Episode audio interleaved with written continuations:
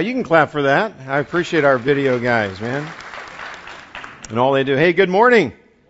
Open your Bibles to Luke chapter 2 today. Luke chapter 2. Every Sunday as we're going through our series, Be Christmas, we're looking at some themes that you've seen highlighted in that video, but we're also going to look at a different passage of Scripture every single week. Last week, Isaiah chapter 9 kind of opened us up to the idea of what it means to worship fully as we focus on this incredible gift.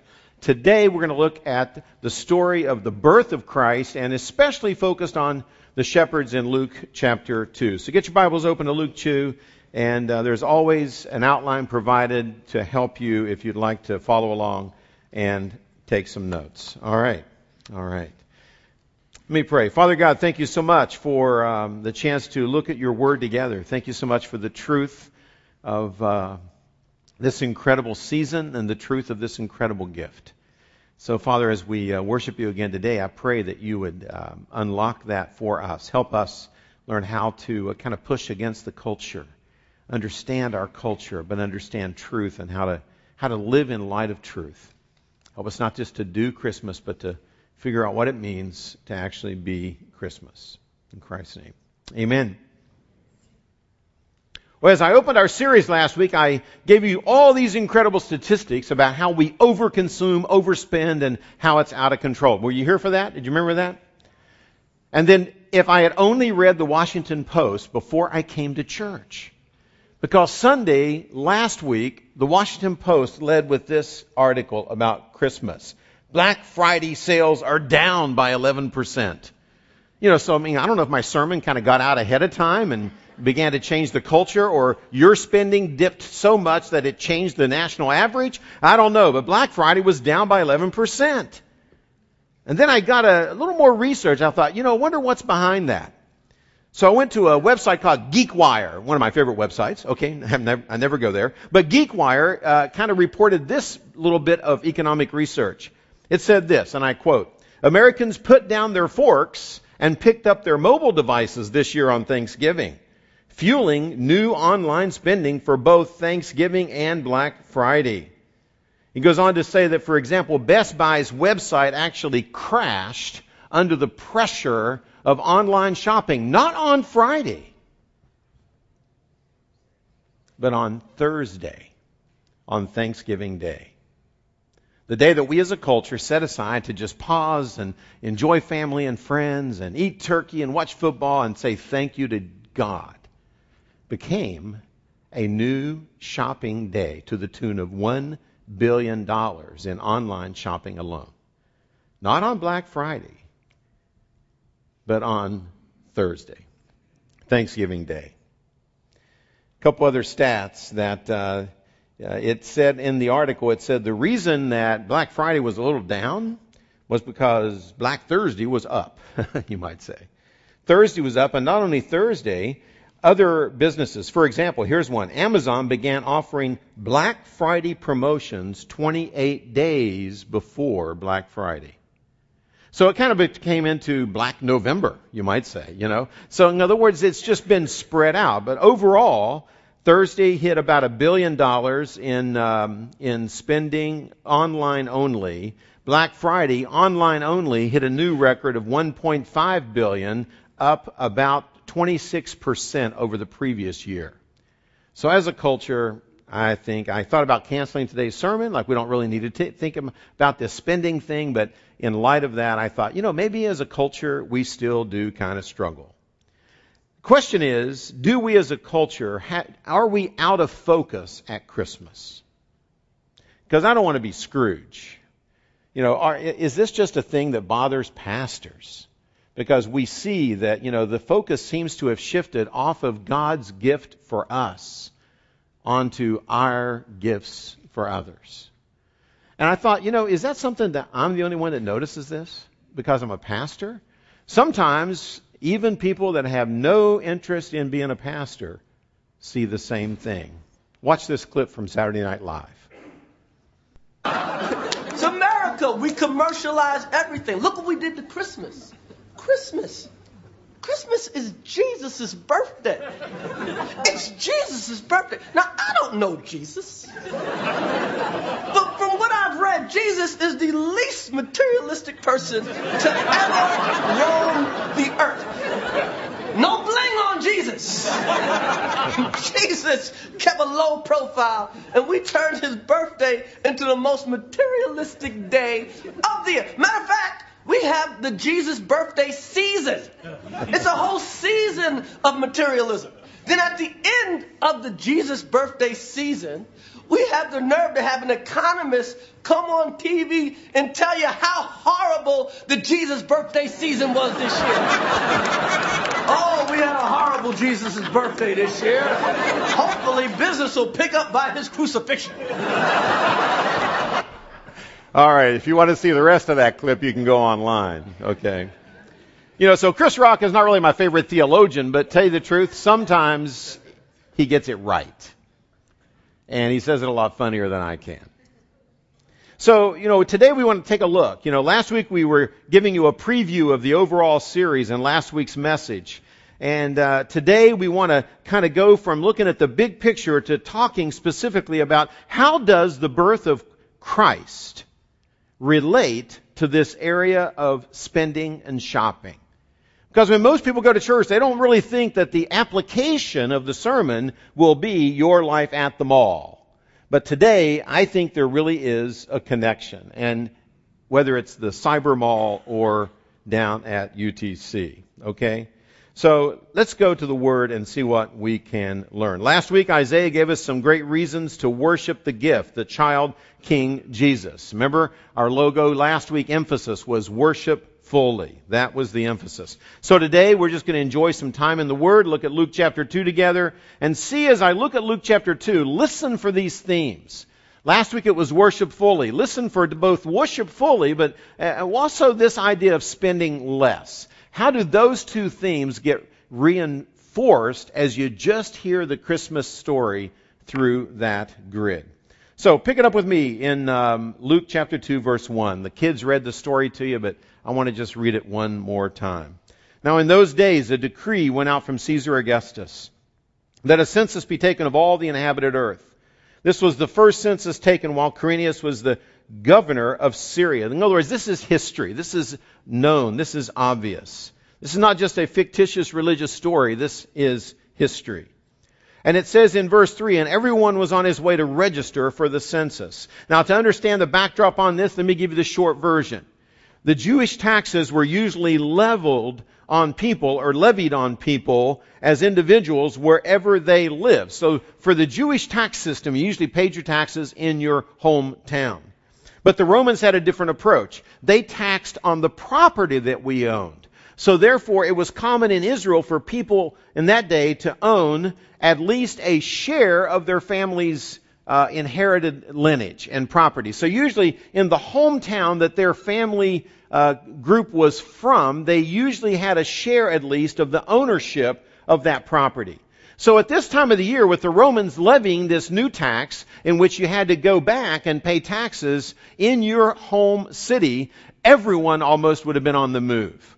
This was like Christmas travel unbelievably out of control because everyone was on the move to their home city of their lineage, where their family was from. Uh, one historian writes, for example, this would not have been an easy trip for Joseph and Mary. It would have been a tough trip. They had to go, it said they had to go up to Bethlehem in Judea uh, because they were of that family line. Now, Bethlehem is about seven miles south of Jerusalem. So if you can picture this, and it's a little higher than Jerusalem. So it's a little bit higher, about 2,500 feet above sea level. Now that maybe doesn't sound really, really high unless you realize how they had to get there. Because they lived in the far north part of the country in Galilee. So living in Galilee in the far north, they had to go south. But between Galilee and Jerusalem and Judea was this area called Samaria where the Jews would almost never travel through, alright? So basically they had to go from the hill country in Galilee and go down to basically almost sea level across the Jordan River into what is now uh, probably be Jordan, right, Ryan? Okay, good. Ryan's my uh, Middle East expert over here. I keep him on my right, so just tell me if I'm off. So they had to travel over to what is now Jordan, travel down the east side of the Jordan River, and then cross back over into Judea, and then go back up in elevation to Jerusalem and on to Bethlehem. So it would have been a tough trip. By taking that trip, it would have been approximately about 80 miles, either on foot or some would travel, as we know in our story, with a donkey. Some type of beast to help carry the burden. In this case, Mary, late in her pregnancy. So this would have been the essence of the travel. It would have taken, even for a good man, probably about four days. If you go 20 miles a day, that's a long, hard walk, right? And especially if you're taking some provisions and a pregnant wife. So picture the rate at which pregnant wives travel, right? See, my question is, how often does she have to get off the donkey? you know what I mean? Yeah, I know when I used to drive across country with my wife when she's pregnant, it's like, how depressed is your bladder. But the reality is, that's why it would have been a slow trip. That's my point. Too much information there. Too much information. That's not even in my notes. Dale, stick to your notes. The common form of travel in that day also would have been by caravan, not individually. So all the Christmas cards that have Mary Joseph all along with the donkey traveling along, probably you should throw those away. But if they're on sale at you know, discount, use them anyway. But the reality is, they would have been probably traveling mixed into a caravan because in, in high holy days like this, or days of heavy travel, because of the danger of thieves and robbers, it was much safer to, to link up and find a caravan going to your city, your area, and especially since they were going from Galilee to Jerusalem and then on to Bethlehem, would have been no shortage of groups being formed up. So they were probably in a group traveling with a group, which slows you down a little more. So probably this journey would have taken up to around a week. So now you're picturing right short of delivery time for Mary traveling donkey back for about a week, probably with a group of, of people that they've linked up with. It's not an easy journey. But let's pick it up now as they begin to arrive in Bethlehem verse, uh, pick it up in verse 3. And everyone was on his way to register for the census. In other words, man, the roads are crowded. Joseph also went up from Galilee, from the city of Nazareth to Judea, to the city of David, which is called Bethlehem, because he was of the house and family of David, in order to register along with Mary, who was engaged to him. In other words, Mary's family probably had property rights there as well. And while they were there, verse 6, we find the delivery. While they were there, the days were completed for her to give birth. And she gave birth to her firstborn son, and she wrapped him in cloths. And the word for cloths is just common uh, strips of linen, very much the same type common strips of linen used in a burial ceremony, by the way, when Jesus was would later be buried. But these are like no baby clothes available, okay? And just common cloths and, and, and the baby was wrapped in these, what we have known as swaddling clothes or common cloths, and laid in a manger because there was no room for them in the inn.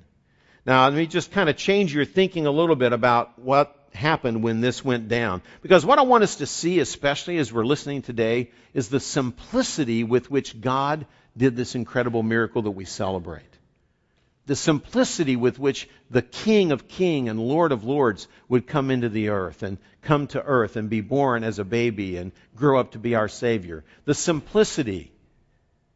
As Chris Rock said, Jesus had no bling. And that was true from his birth. We see the story unfold. He's taken, um, there's no room for them in the inn. Now, I used to kind of picture this even as, well, okay, so they tried to check into whatever the Jewish version of Motel 6 was. And, uh, and there was no room, they're all sold out. So they get to go and be in this nice stable at least, because you know, my stable looks pretty nice. Uh, in, in my, you know, my uh, nativity set, you know, it's a little wooden structure. How many of you have one of those? You have one of those? Yeah. So it, it looks pretty nice. My wife keeps it cleaned out. There's no manure in it. It's very nice. Smells nice. Looks nice. You know, so the reality is I kind of picture that. But listen to this article by another historian who studied this issue. He said this. He says a Jewish khan, K-H-A-N, or inn of that day, uh, in which travelers often stayed, was usually built out of rough stones and generally only a single story in height. It consisted for the most part of a square enclosure in which the cattle could be tied up safely for the night, and then an arched recess for the accommodation of the travelers. Now listen how it's described. I love this when I read this. It says it had a paved or, or stone floor of the recessed area uh, next to where the animals are kept is raised up about a foot to two feet off above the ground. And that's obviously for good reason. A larger khan uh, or room at the inn might contain a series of such small recessed areas, which are in fact low, small rooms with no front wall to them. In other words, they're like a three sided structure with a back and three sides and a roof over your head. It's built up off the ground a few feet, and, um, and, and it has no furniture. You bring your own uh, uh, rug or carpet if you want to roll something out to lay on or sleep on. No furniture. It's just an, a, a small enclosed area with no front on it. So if you had a, a, a, a, um, a larger khan or inn, would be built something like this. Imagine a series of those small, little, open to the front structures, all facing out toward a general area where the animals could be kept for safety. And you would pay a very small amount of money as a, as a relatively poor person to rent that space to get out of the weather for the night. So this inn's got no door. It's not even got a front wall. Now, I was just trying to, that really changed my thinking about how I envision what it means when it says there was even no room for them in the inn. Because when I realized the room in the inn is, is very different from the stable that they end up in. The rooms were sold out. As I tried to help you picture this, I just realized that last, oh, a few years ago, I actually spent a full week in such a space. Very similar. I want to show you a picture, okay? This picture is from 1985. So, okay, don't laugh too loud, okay? I'm glad it's fuzzy. It's from an old Polaroid picture. But this is me on the far, on your far right, uh, Becky's dad in the middle, and my father, who's with the Lord, on the left. And in about 1980, five, I took my five year old daughter, who's standing on the stump holding her first trout she ever caught on Cranberry River in the mountains of West Virginia. Now, what I want you to see, though, is that structure behind. But, but first of all, let me show you what happened last May. I did my annual fishing trip. I went to the same spot, and this is a picture we took. Isn't that kind of interesting? But now I'm standing where my dad was, holding the coffee cup just like him. We tried to reproduce the picture. So I'm standing where my dad was. That's me. Becky's brother is standing where her dad was. And my son in law, Josh, and my grandson, Caleb, Beth's little boy, age seven at this time, is standing exactly where his mother stood 30 years earlier, holding his first trout. Now, I just think that's cool. Has very little to do with Christmas, but it's cool. Now, now, what does it have to do with Christmas? I'm going to I'm going to connect it to the sermon. Okay, uh, okay. Uh, you need to see the structure that's in the background, which was there 30 years ago, and it's still there to this day. That's the structure we're standing in front of. Now, if you take about half of that structure, open to the front, nothing but a simple three walled structure with an open front, raised up off the ground a couple feet, that would have been the room at the inn except it would have probably been built out of stone instead of wood. Very, very similar. So if you want to experience life living in a room at the inn like baby Jesus didn't quite get into, go with me trout fishing to West Virginia. Okay. Now, to get off of that. so this is the simplicity of the story. Is I wanted you to see that when that's that's not where Joseph and Mary slept, that's where they couldn't get into, so therefore they had to go outside of that into the stable area with the animals. And history tells us that often these stable areas would be out in the open or they would be tucked away in a cave that might be next to the khan. So they are literally sleeping with the animals the night Jesus is born. He was born and laid him in a manger. Let me kind of destroy one more little myth about Christmas. Very few mangers in that part of the world at that time were built out of wood because they had almost no trees. But they had an abundance of limestone. So usually they would actually carve out of limestone a rock food trough to feed their animals. So likely Jesus was laid in a hard limestone food trough. So find one of those, put it in your manger scene. And again, we're just reminded every little detail of the story. I want you to keep seeing the simplicity of the story. I want you to keep seeing the lack of any pretense, the lack of any decor, the lack of any baby clothes, the lack of any Christmas lights, the lack of anything except God doing an incredible gift of sending His Son. And then the story gets even simpler. Because now, the very first people that it gets announced to, Let's move to the announcement of the story. A messenger from heaven in verse 8 comes and announces it to the shepherds. In the same region, there were some shepherds staying out in the field, keeping watch over their flock by night. Verse 9 And an angel of the Lord suddenly stood before them, and the glory of the Lord shone around them, and they were terribly frightened. And by the way, just notice the first thing the angel does is he shakes them up. You know, anytime you get confronted with an angelic being, let alone God himself, your natural response is fear, not, oh wow, this is cool.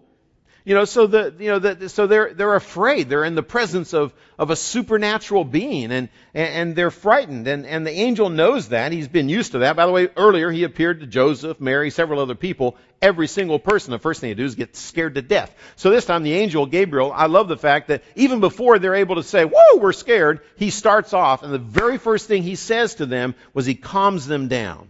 And in verse 10, he says this. But the angel said to them, do not be afraid. For behold, I bring you good news of great joy, which will be for all the people. For today in the city of David there has been born for you a Savior who is Christ the Lord. Underline those words. Okay, Savior, Christ the Lord. This will be a sign for you. He anticipates that they're going to wonder, how do I know this is true?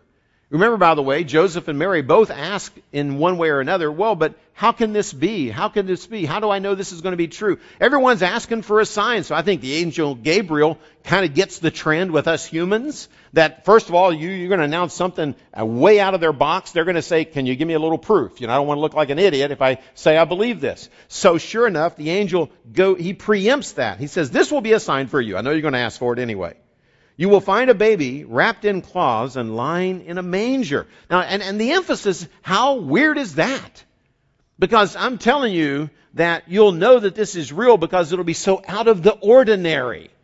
You don't have babies and just wrap them in cloth and lay them in a food trough. This is really weird. And that's the sign that there's something supernatural going on. And you'll know that we're telling you the truth.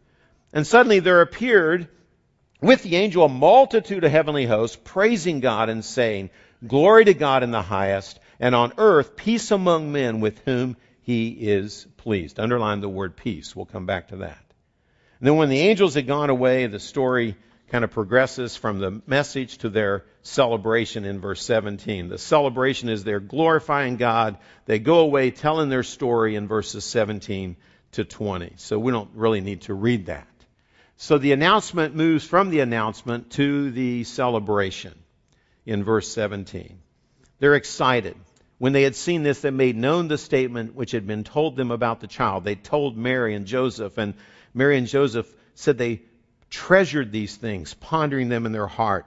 And then the shepherds went back, glorifying, praising God for all that he that they had heard and seen, just as had been told them by the angels simple, king with no frills, no gifts, because let me pop another little Christmas myth. You're saying, yeah, but what about the kings from the east, the wise men that show up with these valuable gifts?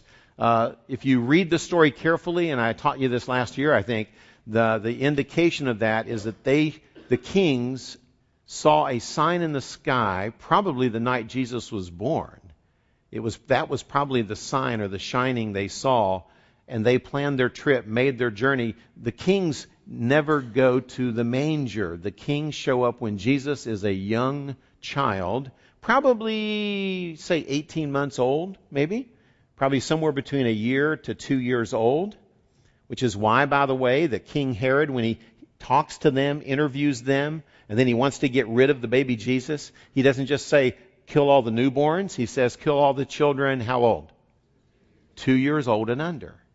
It's because Herod did the math from the story of the wise men. So, so what I want you to see is this. The first Christmas had no gifts because the shepherds had nothing to bring.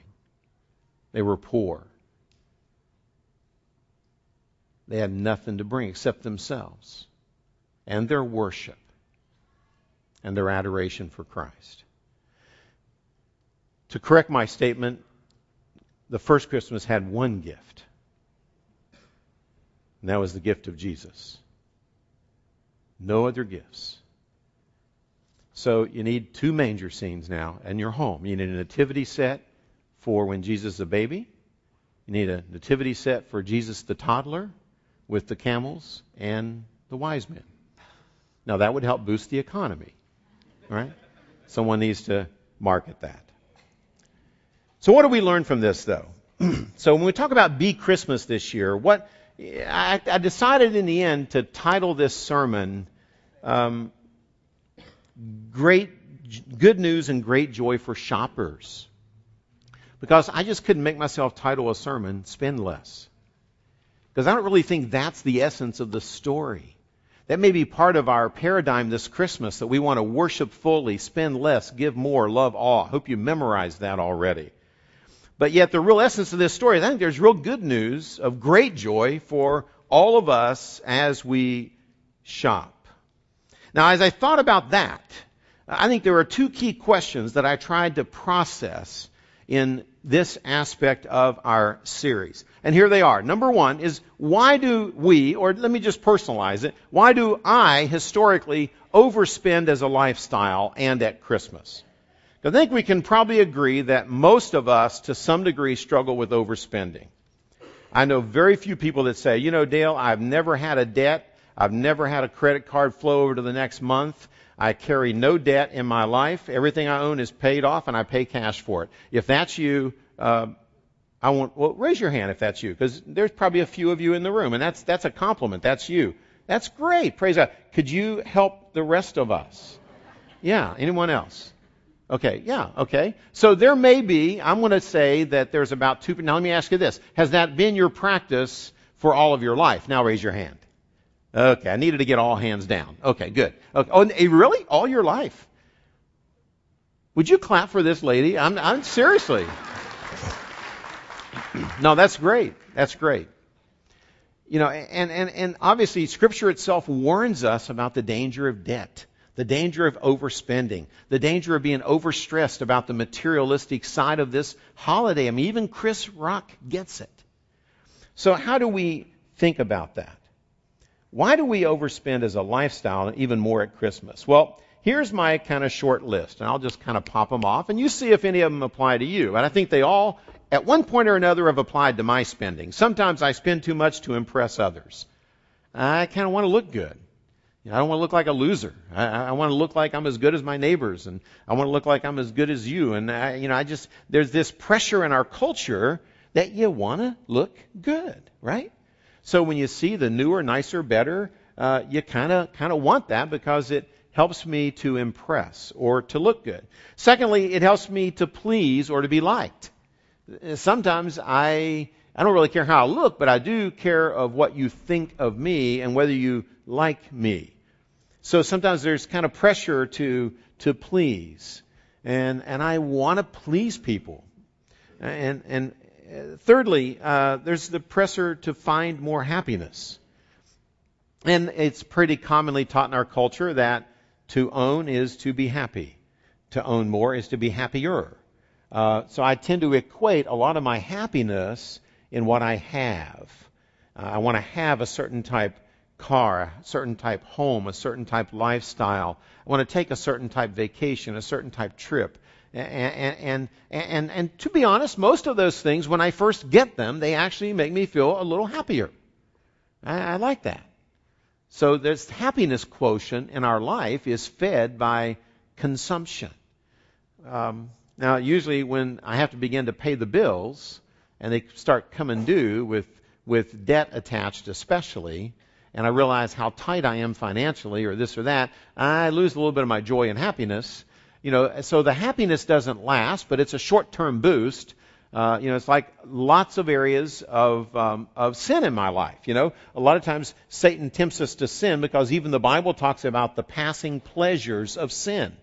So you know, the, even the Bible acknowledges, yeah, sin feels good, makes you feel better for a while, and then it has a downside that can wreck your life. So just realize that it makes me feel happy, so I want to have more, be happier. I, I want to be loved. This is getting more to the root of it, though. I want to be loved, so sometimes I give gifts, especially at Christmas, because I want people to appreciate me. I want people to love me. And if and, and if giving more to other people uh, will help stimulate their love for me, that feels pretty good. So I want to be loved. Uh, I got two more on my list. You probably have a longer one.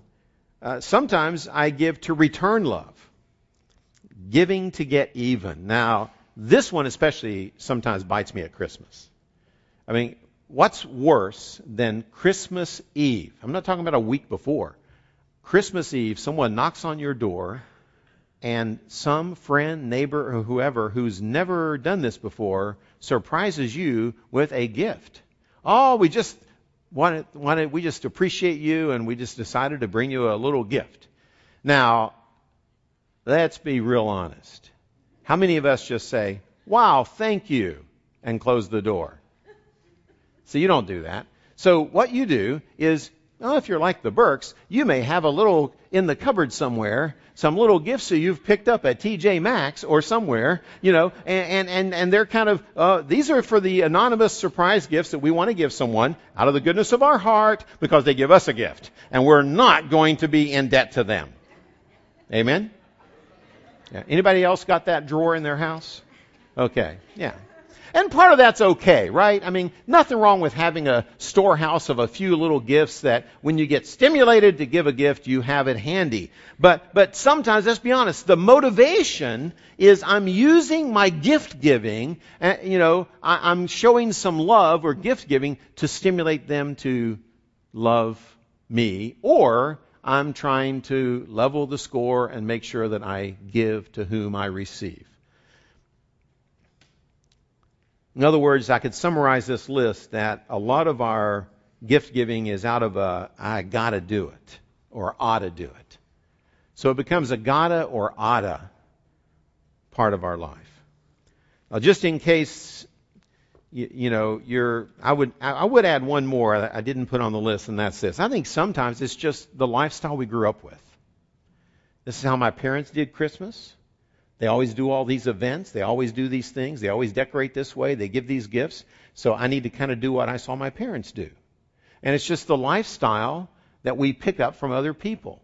So all of this tends to, I think, drive us. And yes, indeed, statistically, for most of us, it'll drive us into debt. Did a quick check this morning and it said this 25% increase in consumer counseling requests during January and February, most of it linked to debt caused by Christmas. The quote in the article said this Holiday bills haunt consumers like the ghost of Christmas past. 60% of those credit card debts roll over beyond the next month and the next month and the next month paying 15 to 18 percent interest. The average balance on the average American credit card after Christmas and throughout the year actually is about eleven and a half thousand dollars at that interest rate. That's average. That's not the high point, but the average. So how does Christmas apply to this? I hope you could always already answer that from just hearing the story read, but here's my short summary. I think it's captured best by the angels. The angels in the story that we just read say this How does Christmas free us? the angels said three things. I bring you good news of great joy. I bring you a Savior, Christ the Lord. And I bring you peace on earth and goodwill for all men. I bring you good news. One author said this If Christmas is done by God, then it's great news about the heart of God. Christmas shows us the passion and the heart of God. It shows us what God is really like. It shows us how He really thinks about us, how much He loves us. It's good news. The gospel is good news because the gospel tells us we have a Savior who is Christ the Lord. We have someone who, who has saved us from our sins. A part of that is that He sets us free from our sinful past and we're able to change and be different. We have peace with God. We are totally at peace with God. He loves you just the way you are. He's not asking you to buy him anything, give him anything, at least not to earn his love. His love is a free gift, just like it was at the first Christmas. I'm totally at peace with God, just as I am. That God loves, as I think Ryan said in one of his good sermons this fall, God loves even the messed up me. I think. If not, you can get credit for that. God loves even the messed up me. So, and it's, it's a gift. It's a gift. Salvation is a gift. So as we go into this season, I want you to be thinking, how can I uh, apply this story of Christmas to be Christmas, not just do it as we've always done it. Now, one thing to help you is we've set up a new blog page for you to go to if you'd like to share ideas about what you've learned and what you're doing right now to apply this worship fully, spend less, give more, love all. There's going to be a new blog page on the website. There's what it looks like. Go there, click that, and you enter your best new ideas and read the ideas that other people are doing. I went on it this morning and posted one thing Becky and I are doing. For example, we're doing the Empower a Hero program with World Relief. It took me two minutes to go online uh, to the link and to set that up with an automated payment every month and uh, we're given $29 a month to help empower a hero. I hope a bunch of you join us in that if God prompts you that direction. There's other things you can do with holiday baskets, toys, etc. But when you do that, be sure and take your tag, uh, even if you do it online, come and take a tag off the tree, check whether you do a one-time gift or a or a monthly uh, as we're doing and put your tag up on the map of Africa. My prayer, if you look over at that map, is that that thing will be filled up by the end of December with us empowering ministry in Africa to the poorest of the poor, helping bring them up out of poverty. I think it's one of the best things we can do to put this into practice. How does the good news of Christ free us? I've actually given you a list at the bottom of your outline. Here it is. It frees me not to have to impress, because in Christ I am perfected and forgiven.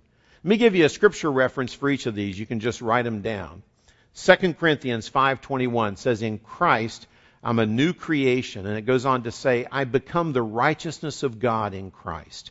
God views me as perfected and forgiven because of the Savior Christ the Lord who gives me peace with God and brings good news. Number 2 I'm free not to please that in Christ I am accepted and pleasing to God. Romans 8:15 In Christ I am free to have joy no matter what. I'm going to have you read Philippians 4, 10 through 13 in the encounter, encounters with God this week. Great passage where the apostle says, you know, the real joy in my life is I've learned the secret of being content when I have an abundance and when I have scarcity. I can live with an abundance or I can live in poverty. And as long as I have Jesus Christ, I can be content. And it's really that lack of contentment that drives us to get into trouble at Christmas and other times. So contentment grows out of knowing that in Christ, I'm going to be cared for and I'm okay. And I don't need to buy more than I need to buy or do more than I need to do. I don't need to, to please or impress. I find my joy no matter what I have financially. I like this one. I'm freely loved by His grace. Romans 4 says our salvation is by grace. And it says if you do anything to earn it, it's not grace. You can't buy it. You can't buy it from God. So don't use Christmas to try to do good works or to give to one of these causes on the map thinking you're buying something from God. God gives His love by grace. That's liberating. I'm free, therefore, to love others by grace as a gift. And I can't run out of it. Isn't that cool to think that I have an unlimited capacity for gift giving? See, this sermon series, at first I thought, Dale, I'm going to sound like a Scrooge taking the fun out of giving at Christmas. Quite the opposite. I think what I learn is when I learned that the best gifts are gifts that maybe you don't spend a dollar on, but you give yourself. You give your time. You give your presence with a person instead of your present to a person. And you just say, you know, as the gift, I'd like to take you out for coffee and let's enjoy the afternoon together. And that's my Christmas gift to you. Or maybe I can do something with my kids and, and, and that, you know, but I don't have to be, I don't have to be out buying everything. But the type of love that we give to people throughout the year and especially at Christmas is the type of love gift that you don't run out of. I have an unlimited capacity to be more generous, not less. And then I'm free to enjoy what I call want to, love to acts of generosity. Read 2 Corinthians chapter 8, 2 through 5. So in Christ, I'm free to actually give more, but also enjoy it. So this year, you are free he says, I bring you good news of great joy. You have a Savior in Christ the Lord. You're at peace with God and with others. And, and the reality is, out of that, we can experience the freedom to really enjoy Christmas even more and avoid the downside of the hangover of the debt that follows. But it's all linked to knowing what Jesus did on the cross that first Christmas. So we're going to transition right into uh, just about a 10 minute season of communion as we wrap up our, our series today, our sermon today. And I'd like to kind of help you to make that connection. Uh, so as the band comes to lead us in some worship, uh, I want you to listen. In fact, I don't even want you to sing. I want you to sit and pray and reflect on how the simplicity of the gift of Christ who grew up to be our Savior, Christ the Lord, went to the cross, died for our sin, frees you to enjoy God, enjoy one another, enjoy Christmas with a new sense of simplicity, with your focus on worshiping fully around the cross over in the corner. We're going to bring it to you today, so stay in your seat. We'll bring you the elements, the bread, the cup. Sit, reflect on how they represent the the body of Christ, the blood of Christ given for you, and in a moment we'll partake together. As Paige sings, and this is a song about Christmas, I want you to listen to the words and sit quietly and worship. Amen.